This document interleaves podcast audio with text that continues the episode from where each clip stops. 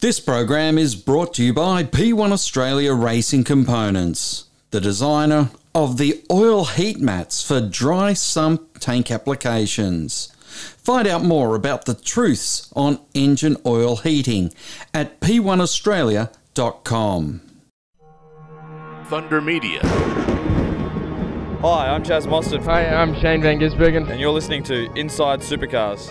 From the racetracks across Australia, and here's Inside Supercars.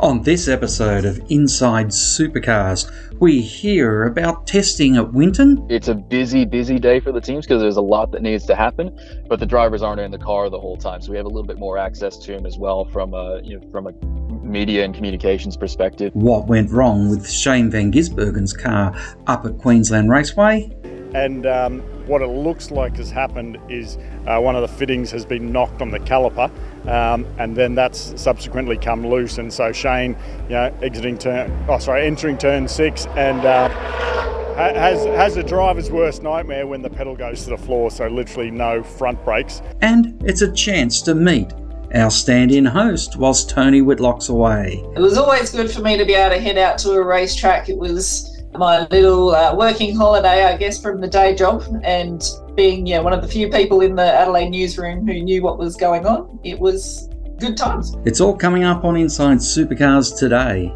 and it starts now.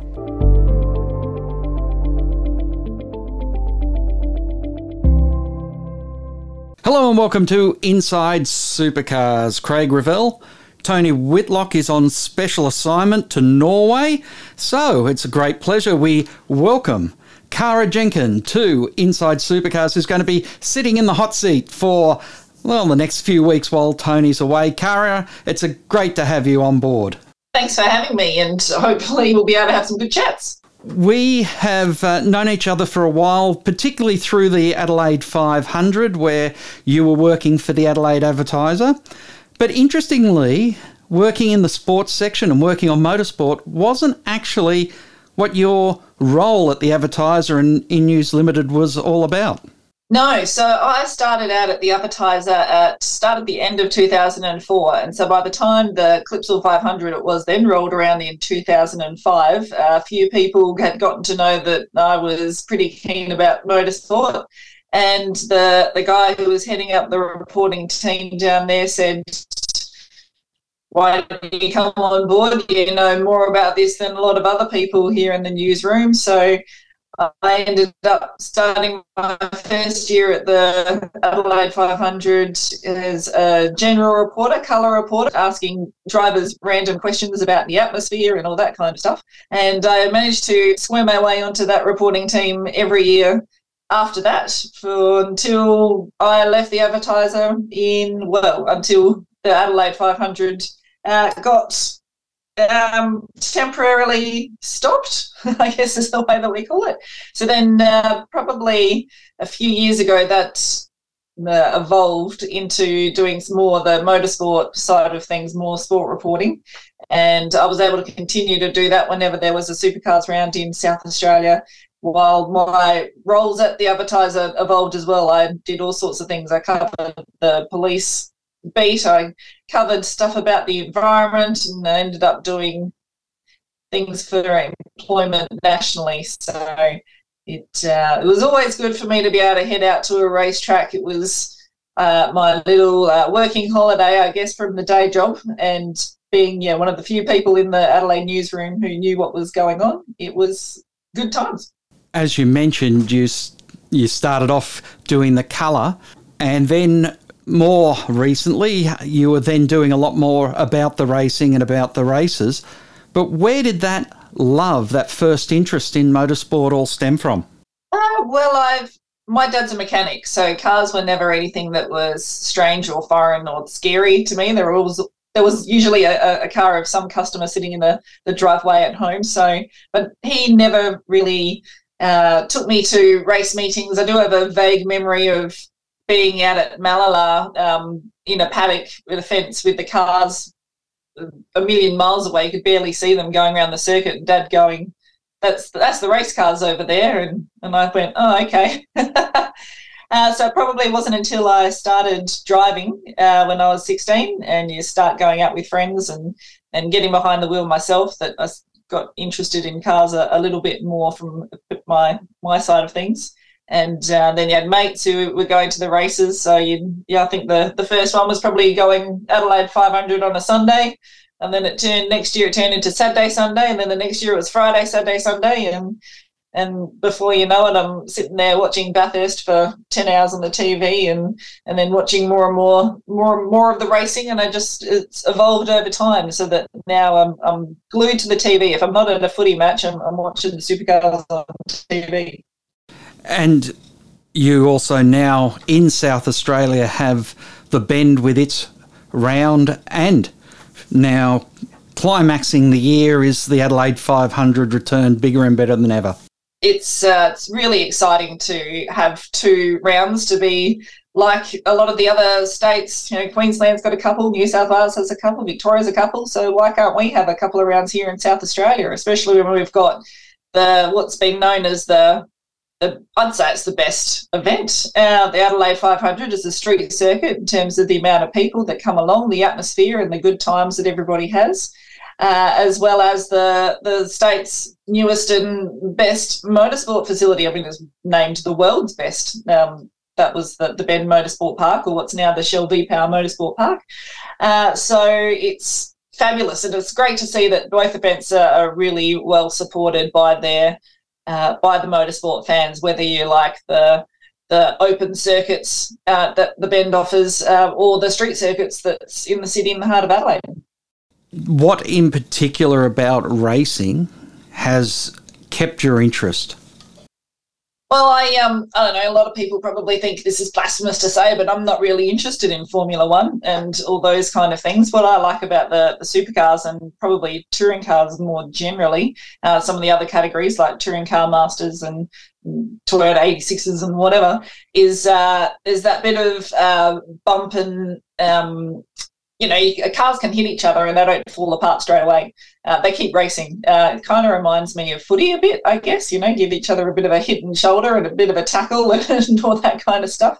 And uh, aside to that, there'd also be the, the strategy that can come into play. Um, that's sort of those surprising things that uh, a team does that suddenly they're they're up the top. They were at the back of the field and now they're up the top, and and you, you never really know what's going to happen in motorsport, whether it's the the part failure or an animal jumping on the track or um, someone just having a shocking weekend or uh, whatever it is, the random things that.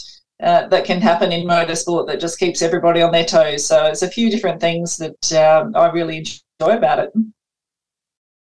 As a reporter, and having worked police beats and all different aspects of the paper, how did you find when you came in as part of the advertiser crew when you had to work with the supercars and you did a lot of work with support category drivers and teams as well? I have a funny story where uh, my first year, it was Mark Winterbottom's first year. Well, I think it's a funny story.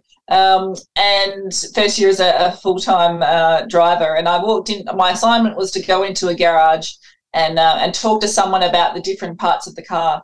And uh, so I'm like, oh, okay. You kind of just walk into a garage. You don't need to get permission, or you know, there's all these signs saying don't go in there. And but no, I was allowed to just walk in. I'm thinking, okay, this is a bit bit bit weird. And then somebody sort of saw me standing around looking like I wasn't supposed to be there, and he went, "Oh, can I help you?" And I said, "Oh, this is what I'm here for. What I'm going to do, and can I ask some someone some questions?" And he went, "Yeah, you can ask me." So ask questions about the car and this and that, and then at the uh, the end of it, I said, "Oh, so what's your name?" And he said, "Oh, Mark Winterbottom." I said, "What do you do?" And he's like, "I'm a driver."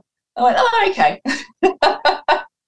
so this was back before I, you know, I knew who Craig Lowndes were, I knew who Mark Skaife was, you know, but some of those, uh, the newer drivers, especially the Ford ones, because I've come from a Holden background, um, didn't really know. So I think it's, uh, yeah, it's been been good to have that such. Uh, um, embracing, welcoming. Um, often other people will say they're so surprised about how approachable um, a lot of people are, whether they're drivers, whether they're team members uh, just the the interaction with with fans that they offer and the things that they do. So it's uh, yeah, it's uh, it's a good community to be a part of.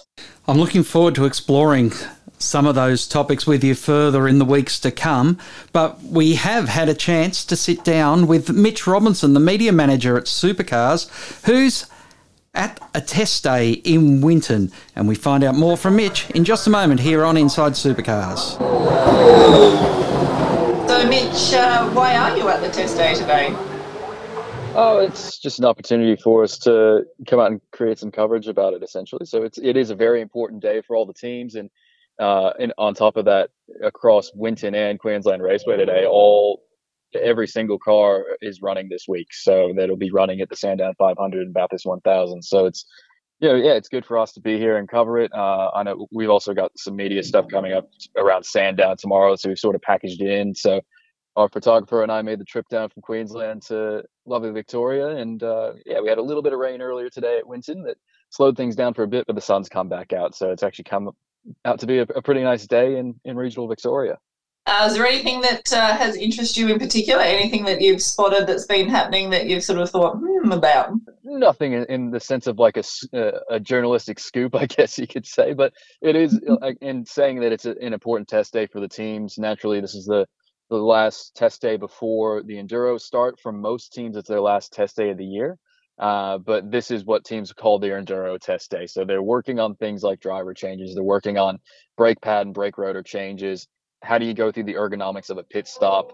Uh, there's lots of co-drivers out there doing race runs at the moment, just getting familiar with driving a Gen 3 car at, length for the first time. So there's, you know, from a team perspective, there's a lot that's going on. Um, a lot of, you know, well, testing, fine tuning, trial and error, all those sorts of things. So it's uh, it's an important day for everyone, and it's you know a full day of action on track. So it's even no matter what level of race fan you are, if you like watching cars go around in circles all day, it's uh, definitely a good place to be. Have you been to one before? Yeah, I've been to plenty of them uh, through my days with uh, with Tickford, and then uh, came out to a couple at the start of the year here at Winton when Gen three cars were just getting underway. Um, you know, we'll come out as well from a media perspective and interview some drivers that will then create into content that we send out to major news outlets that we post on Supercars channels, uh, website, uh, social media, et cetera, et cetera. So it's a good opportunity for us to get everyone, you know, in get a lot of big hits or, or you know, kill more than two birds with one stone. So yeah, get a lot done out here on these days can be pretty productive. Uh, you know, everyone's generally it's a busy, busy day for the teams because there's a lot that needs to happen, but the drivers aren't in the car the whole time, so we have a little bit more access to them as well from a you know from a media and communications perspective. So it's uh yeah, a nice little way to spend an afternoon for sure. Whilst you're a seasoned professional at a test day, it would be some time since the CEO of Supercars, Shane Howard, has surely been to a Winton test day, and and how many others of uh, the supercar hierarchy are down there? Uh, Craig, I'll be honest, I haven't seen Shane today. um, we, but we have some of our motorsport department down here, uh, a couple of representatives there, uh, just probably who are come the majority of days anyway, that uh, look after any you know, technical things that need looking into on the day. Also, basically ensuring that teams are following the rules. So it's uh, pretty standard from our perspective today, uh, just managing and, and, overseeing things rather than getting too involved with things. No doubt uh, we'll be looking at different numbers and any sort of other items that we, the technical team might deem necessary. Uh, but yeah, it's not a, a, super high stress day for us. It's more one that we just sit back and do our job a bit and then uh, yeah, just sort of observe and see how everyone's going. So they're not looking at other components or any of the uh, the data immediately. They're just taking it all in. Essentially, yeah. I mean, you're always looking at things just to see. I mean, it's no different to you know what the teams are doing. They're looking at ways that they can improve their package, and not saying it's something we're that we would be looking to you know action or anything of that nature per se, but definitely just keeping our finger on the pulse, I guess, is probably a, a, good way to describe it. We have a few new drivers, and particularly with wildcards. Is there any observation of their driving standards being done by the technical department or anyone else from Supercar? Uh, not any more than uh, other drivers as well. Uh, when you look at the the wild card entries that we have this year, I mean, they're uh, you know everyone who's in the car are of you know the same standard that we would expect, and there's you know two of those three are racing in Super Two uh, currently with Kai Allen and Aaron Love uh, in terms of essentially the primary drivers of those entries, and then the others who are in the car are all or well of the six drivers of wild cards, four of them are have done previous stints in supercars with Zane Goddard, Jake Kostecki, Craig Lowndes, Simona de Silvestro. And then Aaron Love and Kai Allen are, doing an exceptional job in the Super 2 series as well currently. So, yeah, if you, in terms of the standard of driving or standard of, uh, ability, um, yeah, there's certainly no concerns from from our perspective. Sandown is coming up, and you mentioned you're uh, doing some PR tomorrow for the 500. What's it looking like, and what can you tell us about the preparations for the Sandown 500? Uh, it's it's great. It's a Sandown 500's back, right? It's an exciting time for any race fan, I think, and you know, having it come back to its you know what people call its traditional date in mid-September, leading into the Bathurst 1000, is pretty exciting for everyone. And I think you know, we have you know obviously have a couple more wild cards in the fray as well. It's the first co-driver race in with Gen 3. It's the longest race that Gen 3 cars have done yet. So it, it there's a lot of things that will be interesting to see how they play out, and we won't get to really see how they play out until they're happening in real time. So it's uh, it should be a, really cool event, uh, and it'll be interesting to see how everything plays out because there are plenty of things I think not everyone everyone thinks they have an idea of how it might shake out, but you won't know until we go racing on Sunday the season of endurance kicking off at the Sandown 500. And I know that Repco have been doing a, a lot of work when supercars getting the advertising campaign together.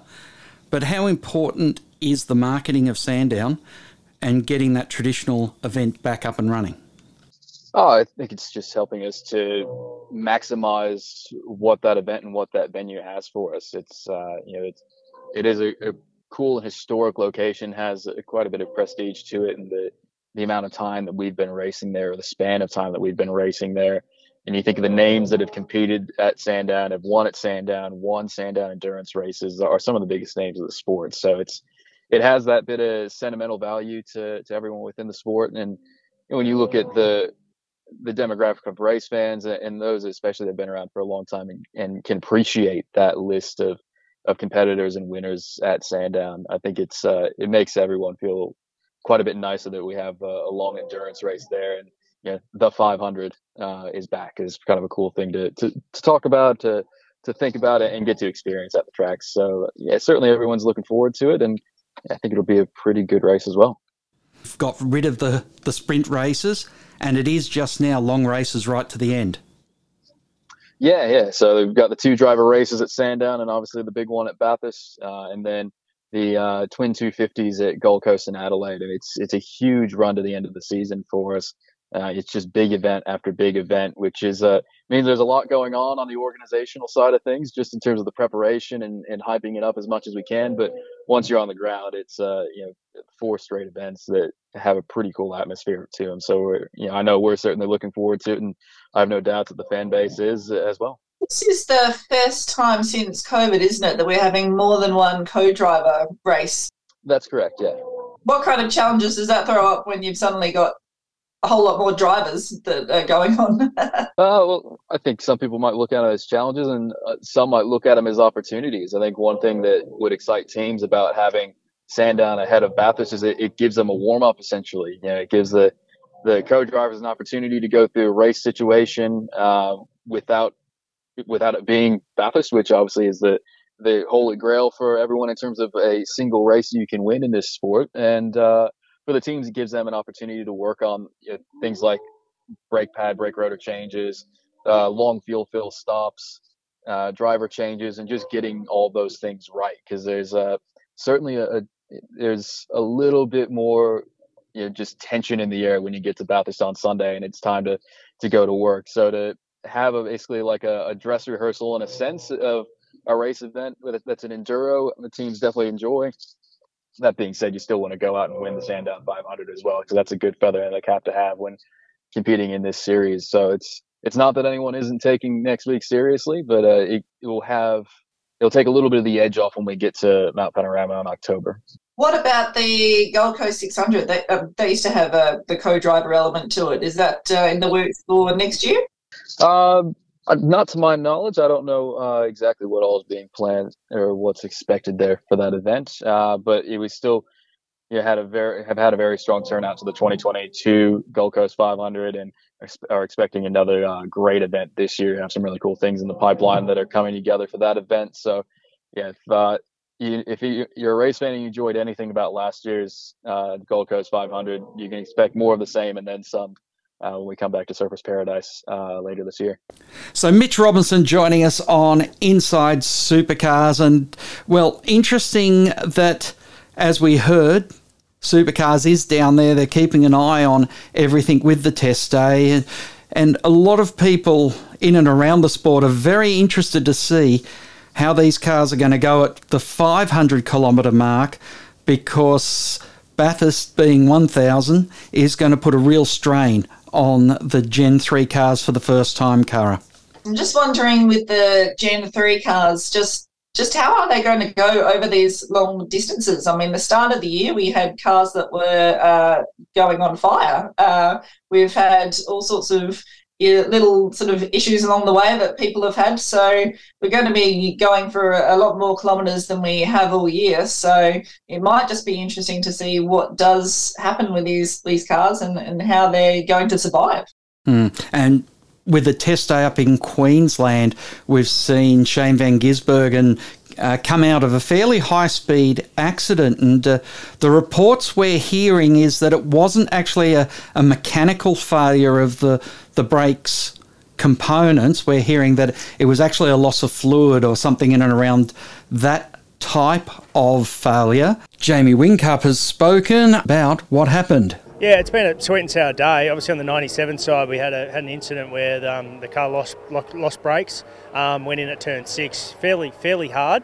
Um, the, the, the actual car, um, you know, copped the damage quite well, and it's been it's going to be able to be fixed and back out for the end of the day, which is nice because. Uh, the key for this day is to give Richie some laps. So if we can get back out and give him an hour or two at the end, that would be that'd be ideal. Um, but the good news is Shane's okay. That's that's the critical bit. He's uh, he's fine. He's a little sore, but but he's certainly fine. Um, and then on the 88 side, yeah, I've done 90% of the laps, so I'm feeling good. I'm, I'm loving life. Just being back in the car, the car's moving around under brakes and in the mid corner, so I'm sort of starting to get a bit of a feel for um, for driving the car. Not maximising the braking zones yet. That's probably the last bit that comes. But as far as the mid corner and the drive and, and the buttons on the steering wheel and everything goes, I'm uh, I'm in a good place. I'm feeling good. Well, Mark Dutton spoke about the brake problem and explained just what happened and how SVG managed to avoid a complete catastrophe for the day. Yes, everything started smoothly. Guys went over the cars, checked everything, and uh, we are running through our test plan. Uh, part of that was changing uh, brakes, so you know your, your, bed brakes at these days, pre-event sort of thing. And um, what it looks like has happened is uh, one of the fittings has been knocked on the caliper, um, and then that's subsequently come loose. And so Shane, you know, exiting turn, oh sorry, entering turn six, and uh, has has a driver's worst nightmare when the pedal goes to the floor. So literally no front brakes. Um, tries to slow it down, does a 360 through the gravel, washing off as much speed as he can, and then managed to put it in perfectly square. So um, that's a big deal because that means the the force of the impact is shared equally on the car. So that that's why we've been able to fix it. The car has has performed magnificently. We uh, we actually didn't think we would be able to get it back out when we saw how how deep it was buried in, in the tyres. Um, so then the crew obviously worked tirelessly to, to get it uh, get it going, and we're just checking on the setup patch, make sure we haven't missed anything, um, and uh, and yeah, we'll be back on track shortly. The teams take a lot of equipment with them to a test day, and Dutton spoke about what was available in the truck and how they were able to get the car repaired and back out onto the track towards the end of the day. Yeah, so you know, because we bring the trucks that we take to the track, so at the track we have to be able to do this. So it was basically the same thing.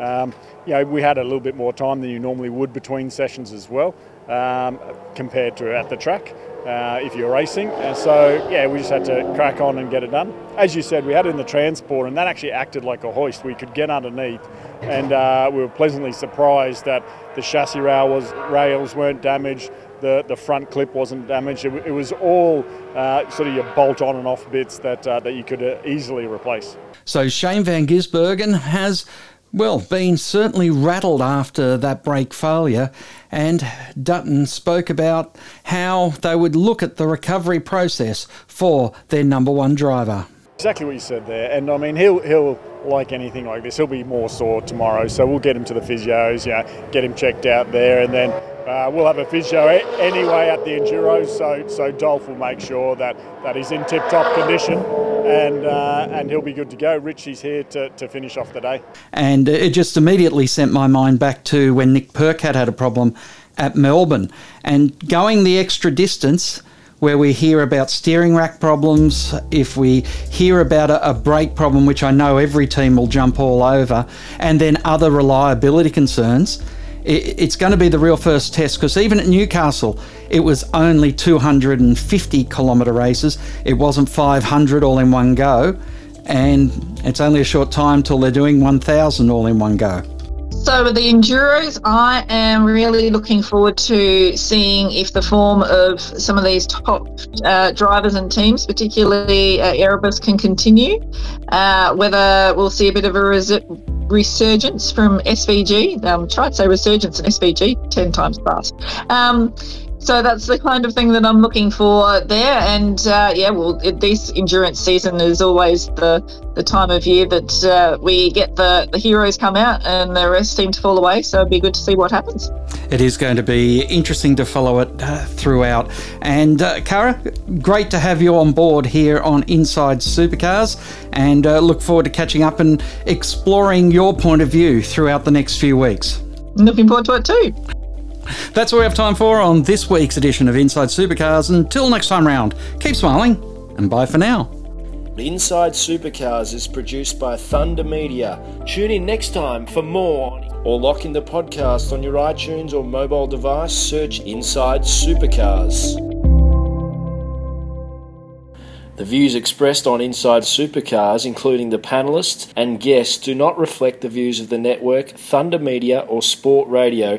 Any publication or rebroadcast of the show without the expressed written permission of Thunder Media is strictly prohibited.